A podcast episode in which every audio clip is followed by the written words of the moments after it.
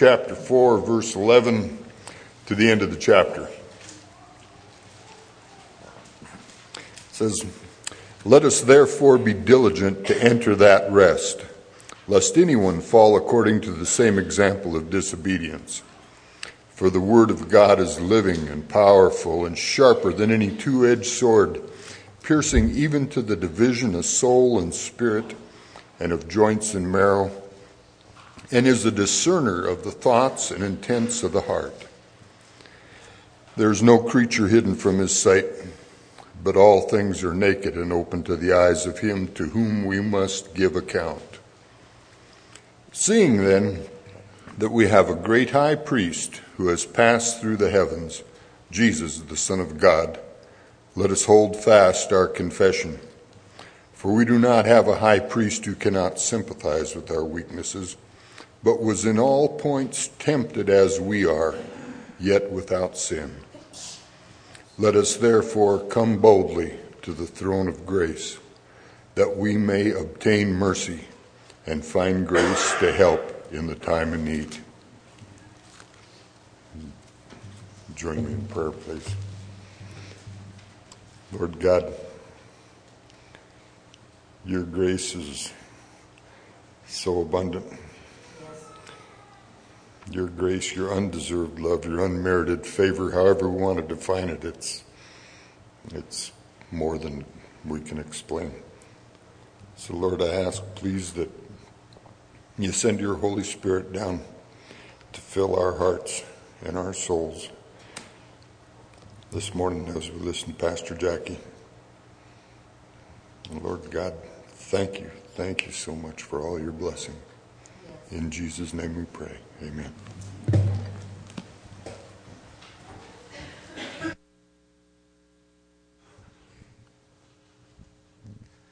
Isn't God good? Man, God is.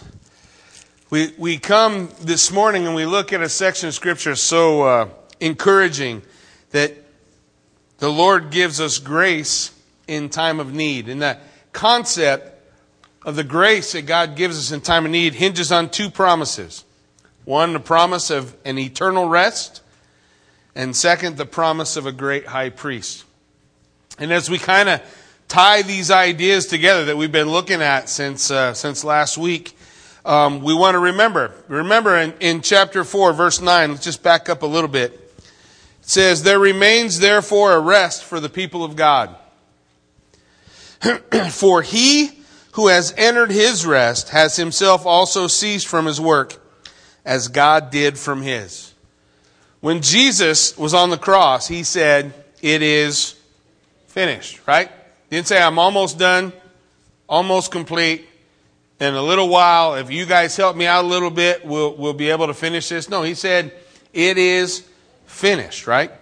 Just as Jesus said, It is finished, our salvation is complete in him. Our salvation being complete in him also lays out for us that you and I, we are complete in him. I'm not complete any other way. I'm not complete because I'm uh, married to Kathy. I'm not complete because of anything else that's going on in my life. I'm complete because of Jesus Christ. If your completion comes some other way, you're missing out, and the warnings that the scripture lays out for us are for you. We are complete in Jesus Christ. In Colossians chapter 2, Verse 9, it says this For in him dwells all the fullness of the Godhead bodily. In Jesus Christ dwells all the fullness of the Godhead bodily. He is fully God. And you are complete in him. Uh, does it get any plainer than that? That's pretty plain, right? Jesus is God of very God. In him dwells the fullness of the Godhead. And you, me, we are complete in him. Look what the scripture goes on to say. Him, Jesus Christ, who is the head of how much principality and power? All, right? So he's on the top. He's on the top. In him you were also circumcised with the circumcision made without hands, by putting off the body of sins of the flesh by the circumcision of Christ. What was it that, that Jesus asked of the nation of Israel? When the scribes and the Pharisees were hanging all their hopes on their culture, on the reality that, you know, we're, we're Jews, we're born Jews, you know, we're sons of Abraham. You know, Jesus over and over, God would tell, speak to the nation of Israel and tell them, don't put your hope in circumcision. Your circumcision doesn't need to be a circumcision of the flesh. It needs to be what? A circumcision of the heart. And here in Colossians, Paul's saying that's what we have in Christ, right? We're complete in Him. He circumcised our heart. He makes our heart, our heart soft, available, able to receive. He says in verse 12, buried with Him in baptism, excuse me, in which you also were raised with Him through faith in the working of God, who raised Him from the dead. So, He circumcised our heart and we died to our old life and we were raised anew, right? That's the picture of baptism. I died to the old. I'm being raised into new life. So, and you being dead in your trespasses and the uncircumcision of your flesh, he made alive together with him, having forgiven you all trespasses. So we're forgiven. We have redemption. Having wiped out the handwriting of requirements that was against us, which was contrary to us, he took it out of the way, having nailed it to the cross. But Jesus finished it. And we need to enter into that rest. We want to enter into that. How do we enter into that? We've, we've talked about it the last couple of weeks. So just so we can remember, in Ephesians chapter 1, we have what is called a bracha. It's a, it's a sentence of blessing. And in this sentence of blessing, Paul goes on for 13 verses without a period. That's a long sentence, right? For all you English teachers. Usually you're not looking for sentences like that. Paul is famous for them. but I want you to hear what he says. Blessed be the God and Father of our Lord Jesus Christ, who has blessed us, past tense, who has blessed us with every spiritual blessing in the heavenly places. There's two little words after that. He has, in the past tense, blessed us with every spiritual blessing where? In Christ. Where is every spiritual blessing found? in Christ. Where are all the treasures of wisdom and knowledge?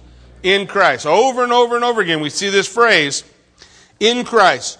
Just as He chose us in Him. Are you with me?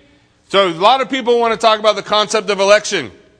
God chose, He did choose. Who did He choose? Where? In Christ.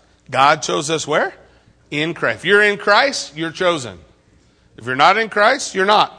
You want to become chosen, what do you got to do? You got to be in Christ because God chose all who are in Christ.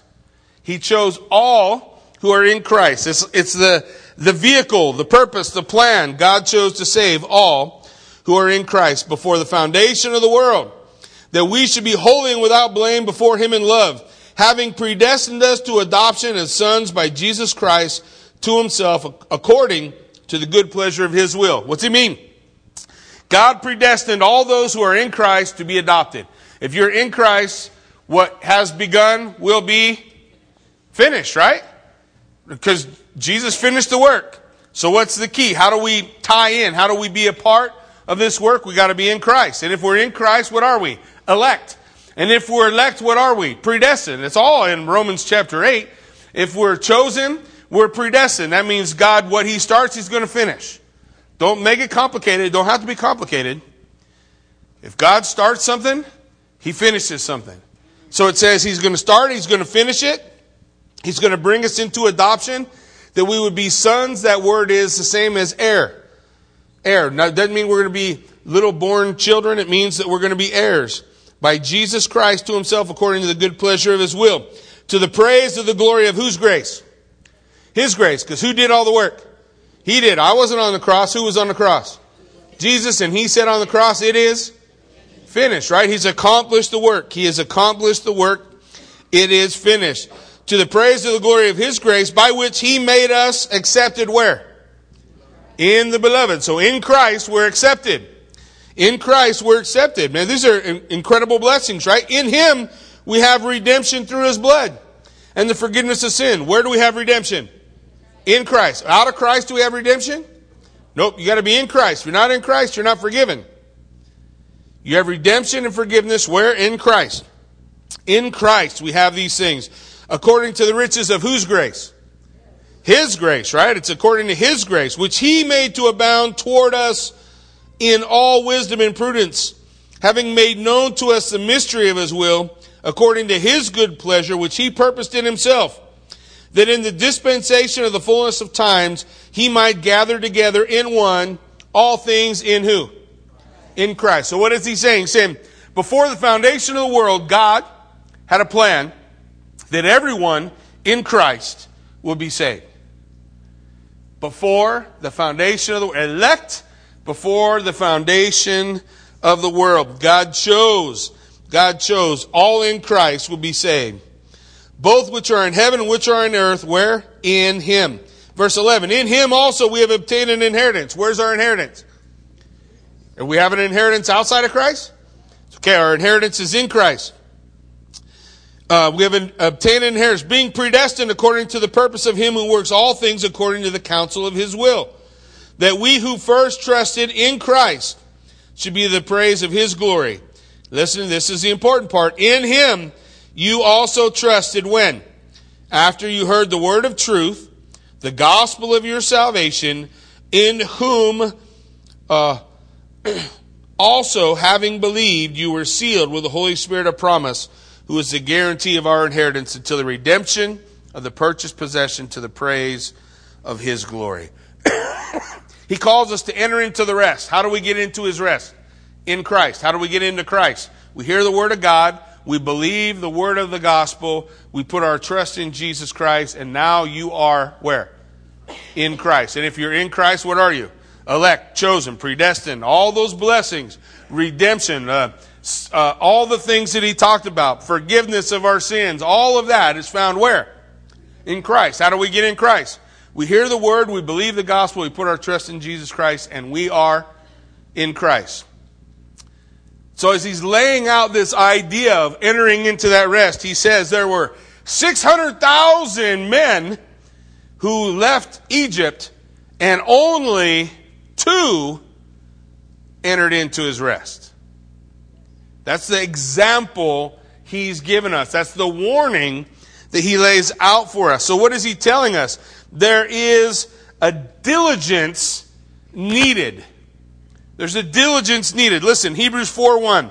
Therefore, since a promise remains of entering his rest, let us fear. First thing, let us fear lest any of you seem to fall short of it. What's he saying to us? He's telling us you got to take this seriously being in Christ. You take that seriously? Is that a matter of great import to you, or is that just something that that's somewhere in the back of your mind on a back burner someplace? You know, yeah, there there was this thing that that that that happened long ago, but it's not really anything of import. Because what he's calling us to here is say, hey man, we need to take it seriously. We need to take it seriously. He's already warned us in the book of Hebrews, all the way up to chapter 4, not to neglect our great salvation, right? Don't neglect it. He's already warned us to beware of drifting, just drifting away. All of these are pictures of not doing something that the book of Revelation the book of Hebrews and throughout the Word of God we're called to do. What is that? Hold fast to Jesus Christ. Hold on. Lay a hold Hold fast. Don't coast. Don't cruise. But, but make it something that is deliberate. Literally, what he's telling us is be deliberate about entering into his rest. Be deliberate about your salvation, not lackadaisical. You want to be lackadaisical about your salvation. That's the church of Laodicea. What did God say about them? I'm going to puke them out. Our goal should never be, I want to be vomit, right? Is it, we don't usually think that way, right? So if I don't want to be, then I need to be deliberate about my relationship with Christ. That's the warning that the writer of Hebrews is telling us. Be deliberate. Not lackadaisical, but deliberate. Not that somehow we earn it, but that it matters to us to the point that we recognize how it is I enter into Christ. And I take that seriously.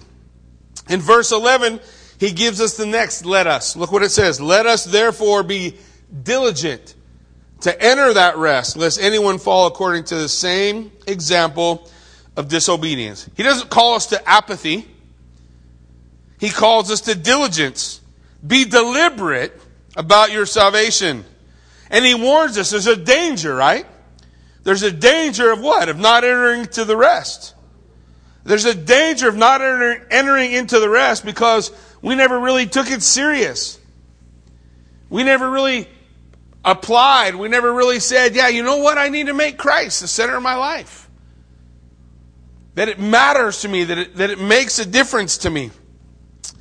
He says, don't fall by the same example. What was their example? Unbelief that led to what? Disobedience.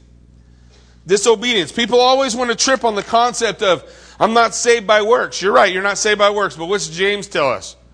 Your faith is seen how? Yeah, he said faith without works is what? Dead. Dead faith saves? Dead faith don't save. Living faith saves. So, so what does that mean? It means if I don't believe God, I will stumble and fall into disobedience.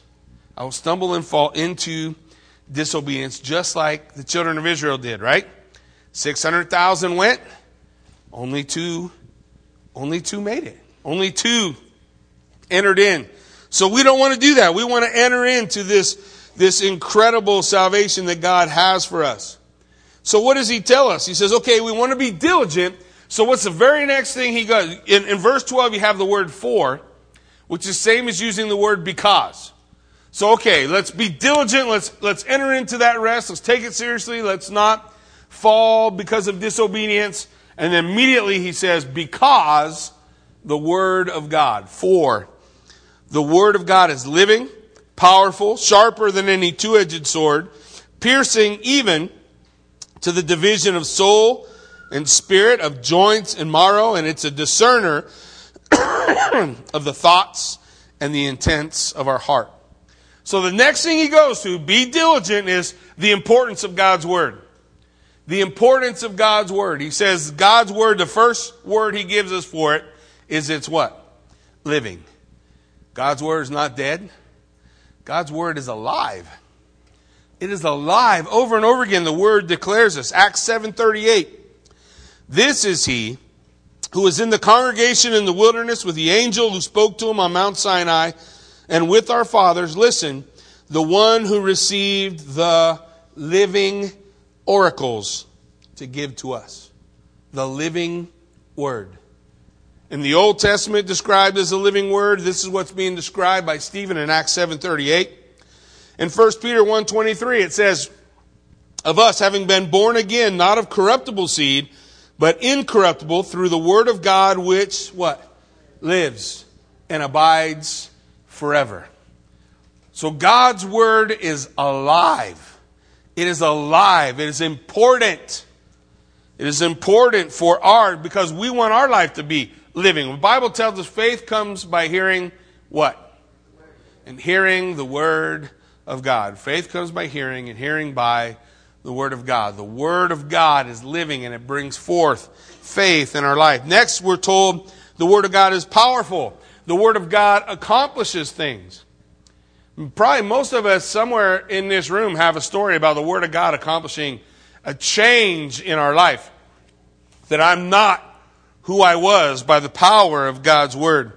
Isaiah 55:11 says this, "So shall my word be that goes forth from my mouth. It shall not return to me void, but it shall accomplish what I please, and it shall prosper in the thing for which I sent it. So when God's word goes forth, does it do anything? A lot of times, people will ask, and, and I know sometimes Bill, when Bill's out at, at Planned Parenthood and he can't get anybody to talk to him, he'll just stand there and start reading the word. And people will say, well, is there any value to that? Yeah, the Word of God is living and powerful. It's going. It's going to accomplish what it's sent to accomplish. We have to be men and women willing to speak that word, that powerful word, into our life. What's the next thing we're told? It's sharper, right? Sharper than any two edged sword. And when it refers to the two edged sword, we see it come up over and over again in Scripture. Probably one of the best ways to consider it is like a scalpel. Even though a scalpel's not two edged, the idea of the two edged sword, the word for sword here is a small, short sword that the Romans used, that they conquered the world with, rather than the big, heavy weapon. They could carry a sword and a shield, and they were precise. That is precise. It's sharp. It is able to divide. It's not referencing the destructive power, but it's referencing the, the division that the Word of God is able to accomplish in the lives of believers. In Isaiah 49 2, he says, He has made my mouth like a sharp sword. In the shadow of his hand, he has hidden me and made me a polished shaft in his quiver. He has hidden me, saying, He has made me a sharp sword. When God's prophets would speak, what was the purpose? To divide usually what's going on in the lives of God's people t- compared to what should be going on in the lives of God's people. To divide from the good and the bad, to divide. In fact, he's going to build on that idea in the rest of the verse, isn't he? The Bible tells in Revelation 1:16 that Jesus Christ in his right hand he had seven stars out of his mouth went a sharp two-edged sword. Out of his mouth, his word. He is called God the Word or the Word of God. It is able to divide. The next adjectives that we see sharper than any two-edged sword, piercing. It is able to pierce. The Word of God can go through any front. There's nothing that of which the Word of God cannot penetrate. The Word of God will pierce. It will go in. It is going to be able to dive in, piercing even to the division of the soul and the spirit. So the Word of God can go through any front. Two points that we want to bring out of its piercing. It can distinguish between the psychological and the spiritual, and it can declare what is on the inside. It can distinguish between the psychological and the spiritual. You know, we can't do that. Where does the soul stop and the spirit start? Nobody knows. They can fill the, the libraries of the world with books on how you might be able to figure it out. But the word for soul is the word psyche. Sound familiar? It's the same word from which we get psychology or the, to understand the makeup, how a man or how a being, how mankind functions. We used to think it was the mind, but you know it's not that, right? You know, they've done some incredible experiences where the, the top of a head has been lifted off. And they know which areas of the brain to probe. So they, they, they, they probe an area of the brain, they can move your arm. They probe an area of the brain, they can move your legs. And they tell you, the you that we're talking about, the, the psychological you, the you of your mind, the you who thinks, the you who doesn't live in your brain. That's somewhere else. The brain is physical. Your psyche, that's someplace else. You can think, I'm not going to move my arm, don't want to move my arm, don't move my arm, and they probe your brain and your arm moves. There's also other times we see men and women who have been in accidents who, in their mind, in their soul, their psyche, they want to move. But now the physical part doesn't work anymore, right? The Word of God pierces into a man and can discern the difference between the psyche, your soul, and your spirit. Remember earlier we read the scripture said that you were dead in your trespasses. Our, the spirit of man is dead until the quickening the life giving power of Jesus Christ enters into a man, at which point the Spirit becomes alive.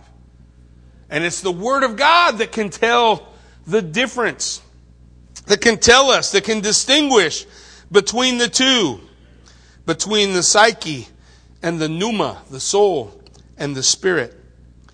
It can work on both. That's the point he's making. That the Word of God is so sharp, it can be put, driven into a man and divide the soul from the spirit and thereby work on each.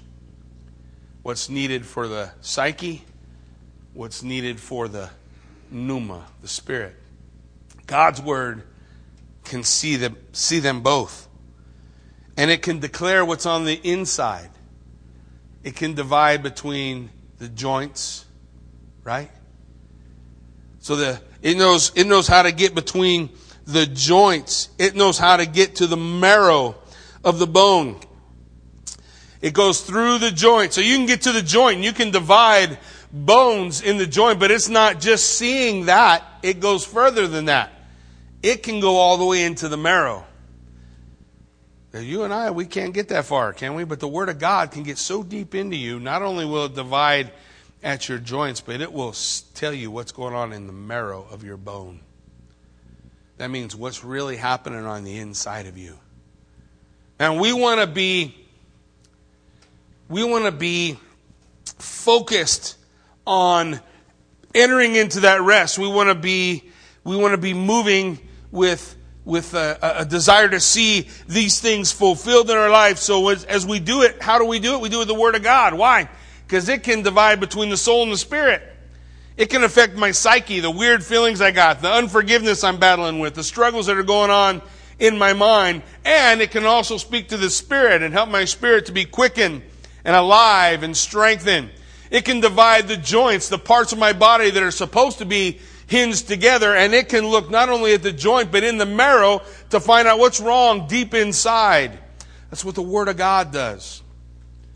So if we want to be focused, if we want to be serious about entering into the rest that God has for us, if we want to do that, then we want to do it by rightly dividing the Word of God. We want to have that deliberate attitude you know, David in Psalm 51, he said this in verse 6 Behold, you desire, speaking to God, you desire truth where? In my inward parts. You desire truth in the marrow. You desire truth deep inside. And where is it that God is able to affect that? Through the Word of God. Why? Because it's sharper than any two edged sword. It's like a surgical instrument that can go pierce into you, divide soul from spirit, joints, and marrow. God's word gets deep. The next adjective that he uses is the word discerning. It is a discerner, right? It says the discerner of the thoughts and the intent of our heart. Do you know your heart? Because God's word says you don't. God's word says your heart is wicked and broken and messed up. And no man can know it, he says. But then God says, But I know the heart. I know what's going on inside. The Word of God is a discerner, a discerner of what's happening in. That word discerner means it's a critic. It's a discerner of my thoughts. And that word for thought is an interesting word. That word for thought is a, is a word of inward reason, but reason's kind of soft because really it's a strong feeling or passion. And usually it's the idea of, of evil. So it's a strong, passionate, inward thought about somebody else. God says, I'm a critic of that. I see how you think about each other. I see the thoughts that you have. Are they hidden from Him? Is there anything we can hide from God? So he's saying, look, I know, and I'm going to discern. I'm going to criticize. I'm going to, through the Word of God, be able to point out when your thoughts are broken. It's not too hard to understand, is it, if we're broken people, that our thoughts would be broken? And God, through His Word, is able to discern that. But not only is he a discerner or a critic of our thoughts, he's also a critic of our what? Intents. Like, why did you do that? Why? What's my motivation? What's behind these things that I feel and see and struggle with? What's going on? God says, I'm a critic of that. Through the Word of God, He is able to, to not only divide in the soul and in the in the spirit, not only to, to go down between the joints and the marital, what's deep inside, but even the thoughts and the motivation, the inward purpose or design that we have. In Proverbs 3, 5, and 6, this is what he calls us to. Trust in the Lord with all your heart, and then what? Lean not in your own understanding. And the Word of God will point out when we're wrapped up in our own understanding, we have twisted or weird thoughts about others, or our intents, our purposes and designs are out of whack, God's Word will do that. You, look, be deliberate about entering into the rest that God has for you. And we can be deliberate by what? Taking the Word of God and applying it in our life. Saying, I'm going to allow the Word of God to do the work it needs to do inside of me. Because the Word of God doesn't come so that I can bring the Word of God to the 21st century. The Word of God comes so that it can correct me. Me. It's my mirror. The one I need to look at. It's not your flashlight. It's my mirror. So that I can first deal with the log in my own eye. Right? Before I try to take the speck out of my brother's. Right? The Word of God. We want to see the Word of God doing these things in our life. And then he goes on, not only do we see the importance of the Word of God and how the Word of God can equip us to be deliberate about entering into the rest, but also he tells us that he displays all things. Look at verse 13. And there is no creature hidden from his sight. So how many, how many ways can we hide from God? Yeah, that doesn't work, right? Can I hide from you? Look, you only get to see what I want you to see. Sometimes you think, oh, I can't believe Jackie wanted me to see that.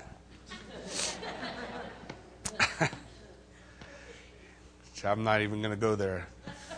I thought of about three other things to go off of that, and I just don't think I want you to see that part. So we, but it's, it's, with one another, we see only what we want others to see, right? We, we only show, but, but with God, yeah, there's, there's, he sees it all, right? He sees it all. There's no creature hidden from his sight, but all things are naked and open to the eyes of him to whom we must give account. So there's two things in this verse he's really focused on. God's omniscience. He knows everything, right? He knows it all. He knows what you're thinking. He knows what you're doing. and he sees it all. Is there anywhere I can hide from him? The psalmist said in Psalm 139, verse 7, Where can I go from your spirit? Where can I flee from your presence? If I ascend into heaven, you are there. If my, if I make my bed in hell, that word there is Sheol. It's the grave. I make my bed in the grave. Behold, you are there. If I take the wings of the morning, I fly off and dwell in the uttermost parts of the sea. Even there your hand shall lead me. Your right hand shall hold me. If I say, surely the darkness will fall on me, even the night will be light around me. Indeed, the darkness cannot hide me from you. But the night shines like the day. The darkness and the light are both alike to you. Is there anywhere we can hide from God? Nope. He sees all. He sees it all. He sees it all. But then, not only does he talk about God's omniscience, but then he, he talks about our accountability. What does he say? Look at that next part of the verse. He says, But all things are naked and open. The idea of naked is there's nothing hiding us from God, nothing that can separate us from His vision. He can see everything. And the word open, the word open is the word that they would use for the sacrifice as they lifted the chin of the sacrifice and exposed its neck. You're open. Your neck is exposed to God. You're naked, nothing hiding you from. Be deliberate about this salvation. Don't neglect this great salvation. Why? Because all things are naked and open. Before whom? The God to which we must give account. Right? Be deliberate about your salvation. Be serious about your relationship with Jesus Christ.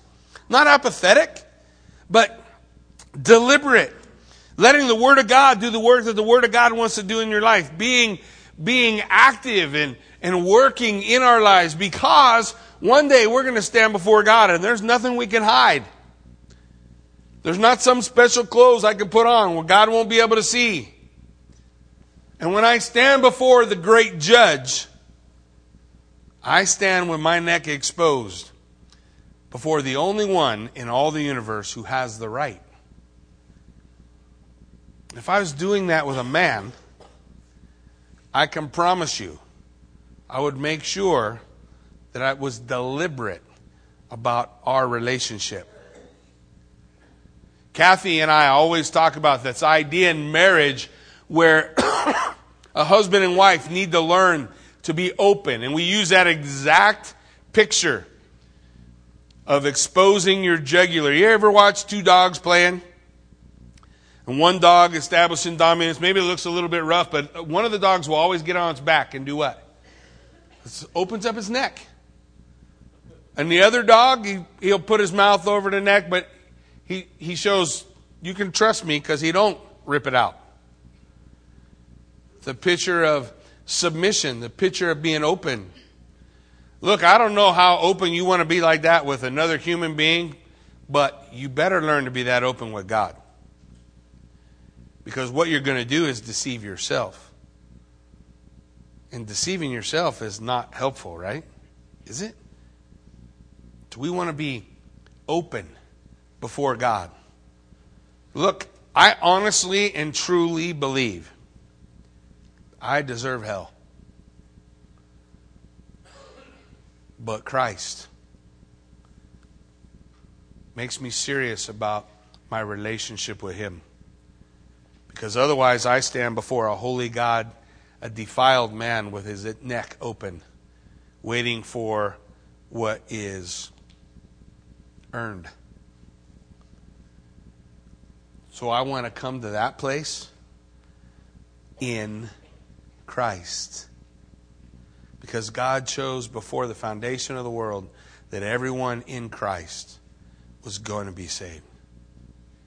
So being in Christ is kind of an important place to be, right? Being in Him. And if I'm in Christ, I want to do the things that Christ calls me to, right? I don't want to make excuses because I want to take seriously that relationship. Not that I'm earning anything, I'm just, in reality, putting uh, shoes on my faith.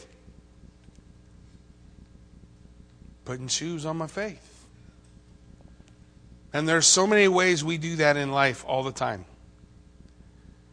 All the time. Eh, when you're a parent, you have tried to teach this lesson to your kids a thousand times.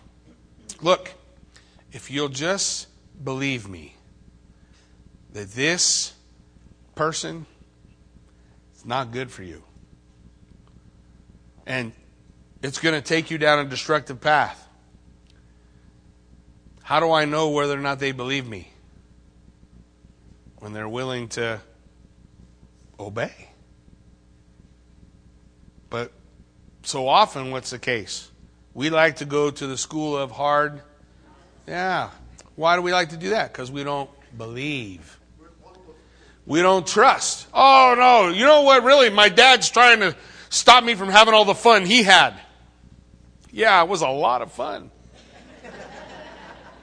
I, I sometimes it just blows my mind the pictures people have. I tell I tell my boys, man, don't don't have sex before marriage. Well, come on, Dad, you did. Yeah, it worked out great for me. The whole HIV thing, you know, what that's I'm trying to spare you from the pain and the hurt. How about I'm 50, how old am I now? I'm 52 years old. And I bet you I can count on, on my hands the amount of nights I haven't regretted uh, being a part of two abortions. You think that just goes away? You think every time you look into a child's face, you just go, you don't think about it no more? What, what was all that fruit from? I didn't believe what God said. Yeah, God said, don't do this. It's going to bring hurt and pain and destruction into your life. Oh, come on. God's just trying to keep me from having fun. Yeah, it's a lot of fun. The wages of sin is how many times? Yeah. Just because it don't come home to roost immediately, don't mean it ain't coming. How do I know that I have faith in God? I believe what He says. I say, you know what? It's enough for me. What's the one thing God wants more than anything else? He says in the book of Hebrews, without faith, it is impossible to please God. That means if you don't trust Him, if you won't believe Him, you can't please Him. He's pleased when we believe, take seriously entering into this rest that we have in Christ. Make it deliberate. Does that mean I'm going to be perfect? No. But there's a difference between somebody who's trying to do the right thing to, compared to somebody who says, I don't need to do any of that. Isn't there? I'm a broken man trying to go where God wants me to go. And in my wake, there's a big old mess. But I thank God that He has grace to help in time of need. That's where we're headed. He's saying, Look, I want you to be deliberate. I want you to apply my word, and I want you to trust me on the things that I tell you. So remember, I told you, entering into this rest is based on two things the promise of eternal rest and the promise of the great high priest. So what if I'm not perfect? What if I what if I don't can't measure up? Well, that's exactly where we go next. Look at verse 14. Seeing then that we have a great high priest who has passed through the heavens, Jesus the Son of God, let us hold fast. Well, we haven't seen that word enough, have we? Let us hold fast our confession. Let us hold fast. Man, we have a great high priest. It tells us that Jesus Christ is our high priest. In Hebrews 3 1, it says, Therefore, holy brethren, partakers of the heavenly calling, consider the apostle and high priest of our confession, Christ Jesus. Later on, he's going to say, Put your eyes on Jesus, man. He's that high priest. Keep your eyes on him and just keep moving forward. Can't go back. Right? I can't go back. I can't undo choices I made. I can't unsay words I've said. I can't unthink thoughts I've had. What can I do? Put my eyes on Christ and move forward. Put my eyes on Christ and move forward.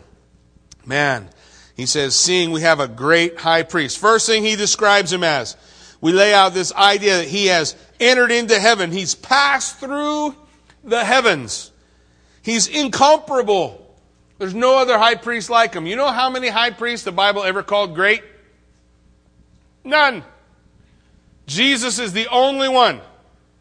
So he's incomparable. Nobody else can compare to him. He's an intercessor for us, right? Now what the word declares in Romans 8:34 it says this, who is he who condemns? It is Christ who died and furthermore is also risen. He's passed into the heavens for us, who is even at the right hand of God, who also makes intercession for us. Man, he's incomparable. Nobody else like him. He's an intercessor for you and me. So when we're saying, man, I, I want to take seriously this, this great salvation, I want to really be able to enter into this rest, I know that I have help in Christ. He doesn't expect me to be perfect. He doesn't expect me to have it all worked out, but he does expect me to have my nose headed in the right direction and to receive from him the great high priest, the incomparable one, the one who's praying for me, making intercession for me. Who is he? Jesus, the Son of God. You know, the Bible never calls Jesus the little born one. That's always how we see the word son. Little born one. The little born one of God. No, that's not what it means. That word, huios, the word for son, means heir. Jesus, the heir of God. the heir of God. he is the ultimate. We know who he is, right? Who's our high priest? Is he incomparable? Yeah, he's the greatest one. Is he interceding? Is he praying for you and I? See, a minute ago we're thinking, man, I can't do it. I can't do it. But now you need to know you have a great high priest who's praying for you, who's empowering you, who wants to encourage you, and you know who he is. Jesus Christ, the righteous, the one that we hold to. So what's our instruction? Seeing then that you have this great high priest who has passed through the heavens, who's incomparable, who intercedes, who is Jesus Christ, you need to hold fast.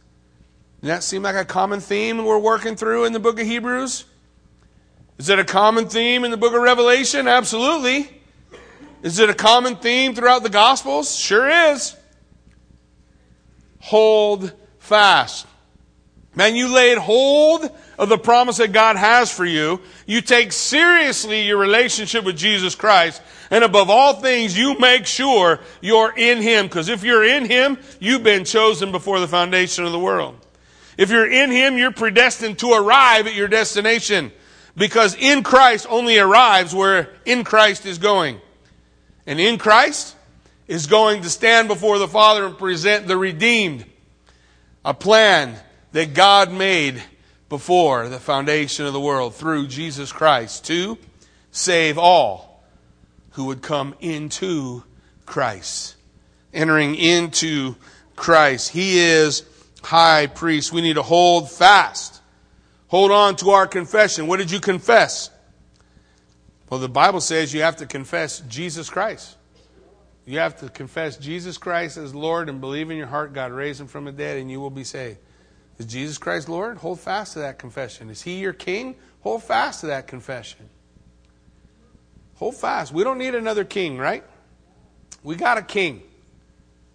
We got a king. We, the church, just need to learn to be obedient to our king. Take seriously the relationship we say we have with him. Be, be, um,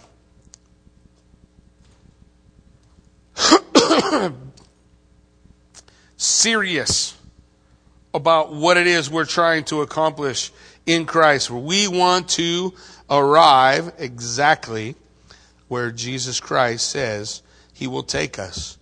So what's his experience? Look at verse 15. For we do not have a high priest who cannot sympathize with our weakness, but was in all points tempted as we are, yet without sin. I want you to think about this. What's he saying? Jesus Christ felt what we feel and faced what we face. You ever think about that? He felt what we feel and he faced what we face. So you have a high priest who can sympathize with the strength that we don't have. We have a high priest who can sympathize with the difficulty of the battle. He sympathizes with our weakness, our lack of ability or strength. He felt that. He felt what we felt, and he faced what we faced. He was in all points tempted as, as we are, in all ways tempted as we are. I'll settle a, a theological dispute for you. If you want to argue with me, come tomorrow morning at coffee. You can argue with me until you get tired. Jesus could not sin. There's endless theological argument. Oh, well, if he had to be able to sin in order for there to be a temptation. Let me ask you a question. Which is more intense, the temptation or the sin? Man, Jesus, the, Jesus endured every temptation and he didn't fall. All I know is when I'm trying, when I'm being tempted and I'm resisting sinning, it's intense. Once I give in, whoop, well, that was easy. So he felt everything I feel. He faced everything I face. Yet without sin, perfect. The Bible declares to us in Hebrews 6:18, by two immutable things, two unchangeable truths. What is it? For God it is impossible to lie. You cannot say that Jesus could lie and say for God it was impossible for him to lie. Jesus could not sin. He's God. He could not sin, but he could be tempted. He could feel the same temptation we feel. He could feel the weakness of his flesh. That's what the word's declaring. So he's a high priest that can sympathize with us, that wants to help us, that wants to encourage us. So what's his encouragement? Look at verse 16. So let us, therefore, there's the third let us. Remember, first he starts with let us fear, lest we come short. Let us be diligent, serious about that relationship, uh, uh, we fail like those others uh, through disobedience who failed. Now, what's he say? Now let us come boldly to the throne of grace. Who's your king? Now let us come boldly to the throne of grace. For what purpose? That we might obtain mercy and find grace to help in time of need. So where do we go? The throne of grace. How do we go? Boldly, man. We don't gotta be shy or afraid. He's a loving high priest who can sympathize with our failures. We don't have to be afraid. We can come boldly. In our acceptance, the throne, it's the throne, literally, the throne of the grace. The grace of God. And what's the purpose for which we come? Pardon. Did he come? We come to the throne of grace for what? Mercy. Mercy is not getting what I deserve. He gives me a pardon. I deserve hell. I am a wicked, sinful man. Apart from Christ, only expectation could be hell. So I come boldly before the throne of grace, and the first thing He gives me is a pardon. He gives me mercy. Mercy.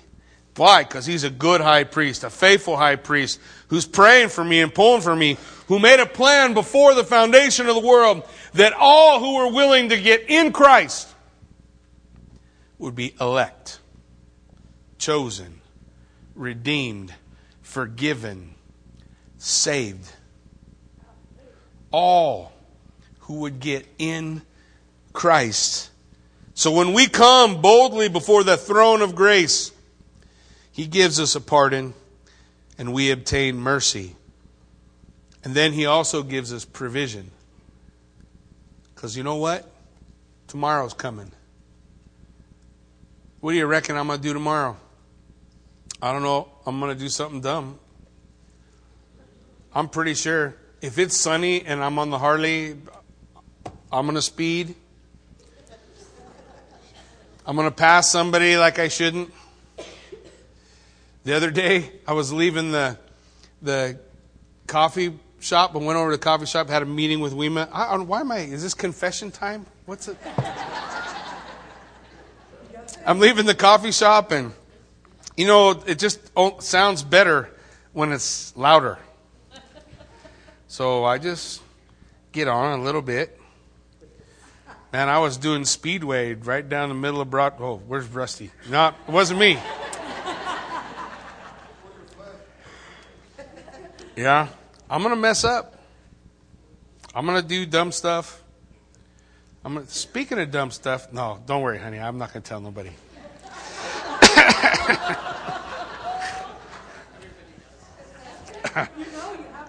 oh yeah, I can only go so far. Tomorrow we're gonna we're gonna mess up. So what is the provision that He's given us? Grace to do what? To help. When? In time of need. Yeah, he gives us grace t- to help. That word "help" is like a word that that is is. Uh, shouting and screaming and crazy like I'm I'm going under the water, help me. You ever feel like that? Man. And what is it that he gives us then? He says, "You know what? I knew you're just a mess up. Every time I told you to be serious about this salvation, I told you to take it seriously and be focused on it and you're just messing up. So you know what? I'm done." Is that what it says? What's he ask of me? That I have my nose pointed the right direction. What's he say? I'll give you grace to help you. When you're struggling, when you're blowing it, when you're messing up, when you're making bonehead decisions, when you're going the wrong direction.